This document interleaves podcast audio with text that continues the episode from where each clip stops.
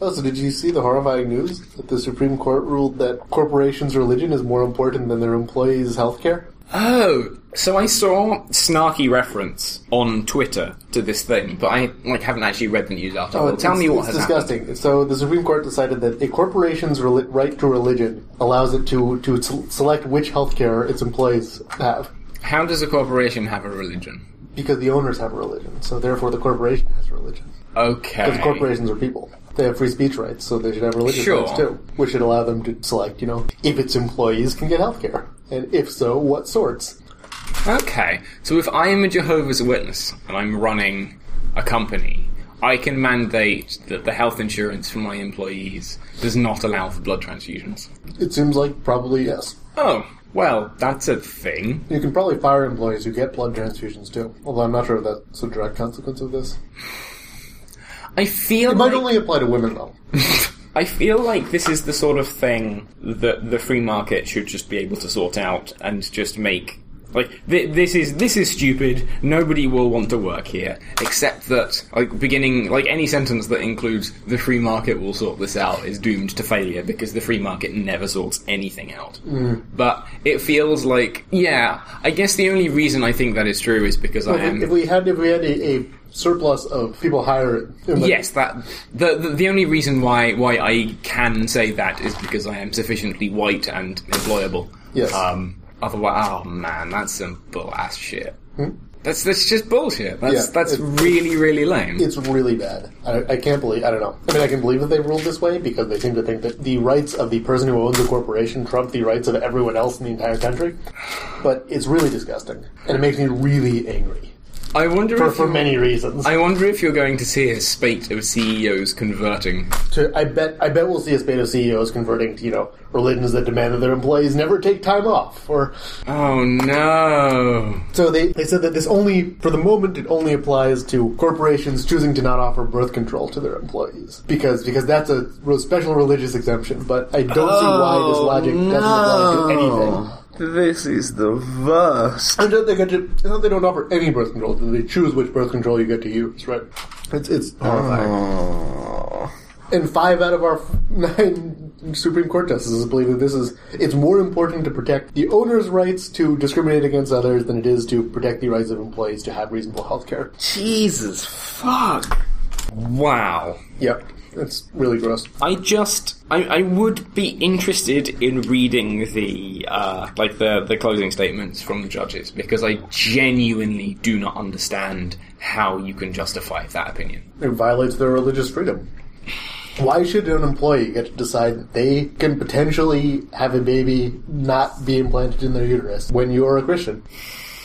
And what's more important, your right to decide what, your right to not be offended by your employee, employees' choices, or, or your your useless employees' rights to their own bodies? So this is one of the the arguments against like having having a constitution, having a code of laws, because it comes down to interpreting these things that have been written down I before. really don't see what the, And, like- what the better solution here. Well, like so, so if you have case law, people can go, "We have no precedent for this. We're going to make up something that sounds sensible." Whereas, like, there are some cases. I, actually, this is probably That's a, what a just bullshit happened. argument.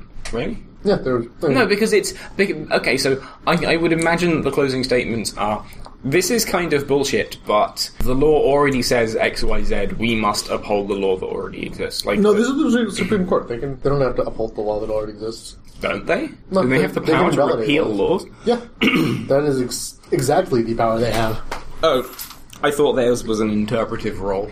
So there's an interpretive role on the Constitution. Right. They can interpret, you know, in, in this case, they're applying a law that already exists and interpreting it, Right. but they completely have the power to repeal laws. That's that's fucking bullshit. No, they, they have the power to decide laws that laws are unconstitutional and throw them out. But that's the point, right? You could you could be forced to decide that this law is constitutional, but that you don't like it. Like you can you can have something that is that is implied by the Constitution, but is clearly a dumb idea, and then like you ca- you can't mean, it- overturn the I Constitution. mean, in effect, that's what they do, though, because right, the Constitution doesn't actually talk about birth control. So anything they they're saying is some interpretation of it. yeah, that's not what I'm saying, but it's I'm, not I'm not sure. interesting. I'm not sure I enough. know what what you're saying. So, so what I'm saying is that it's possible to, to to be in a situation where the only reasonable interpretation of the Constitution as it stands is something pretty loathsome, Mm-hmm. and then you are beholden to uplo- uh, uphold that because you can't overturn the Constitution. You can't say this bit of the Constitution means that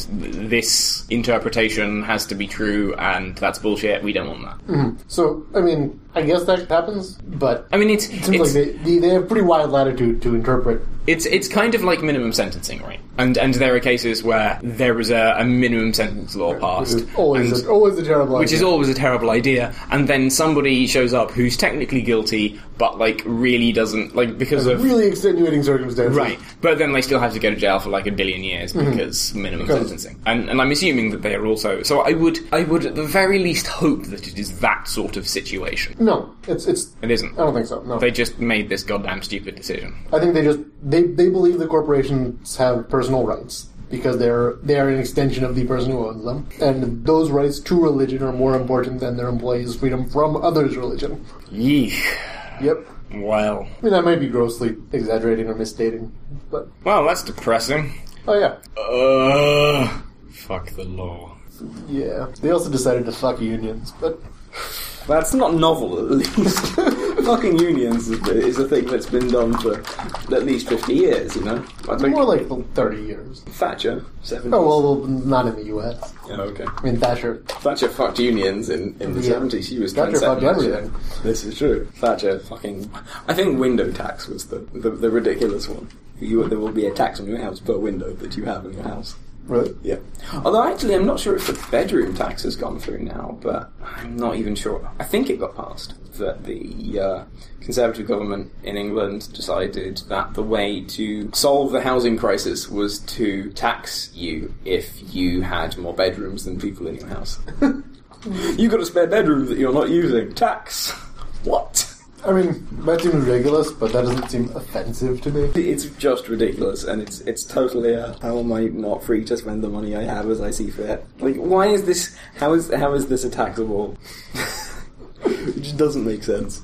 It's a, it's a luxury tax. I know are people going to tax me for having a boat full of money. No. It If seems you unreasonable. have enough money to have a boat full of money, no one taxes you at all. That's why all your money's on the boat. Right. Oh, Man, you really depressed me with that news.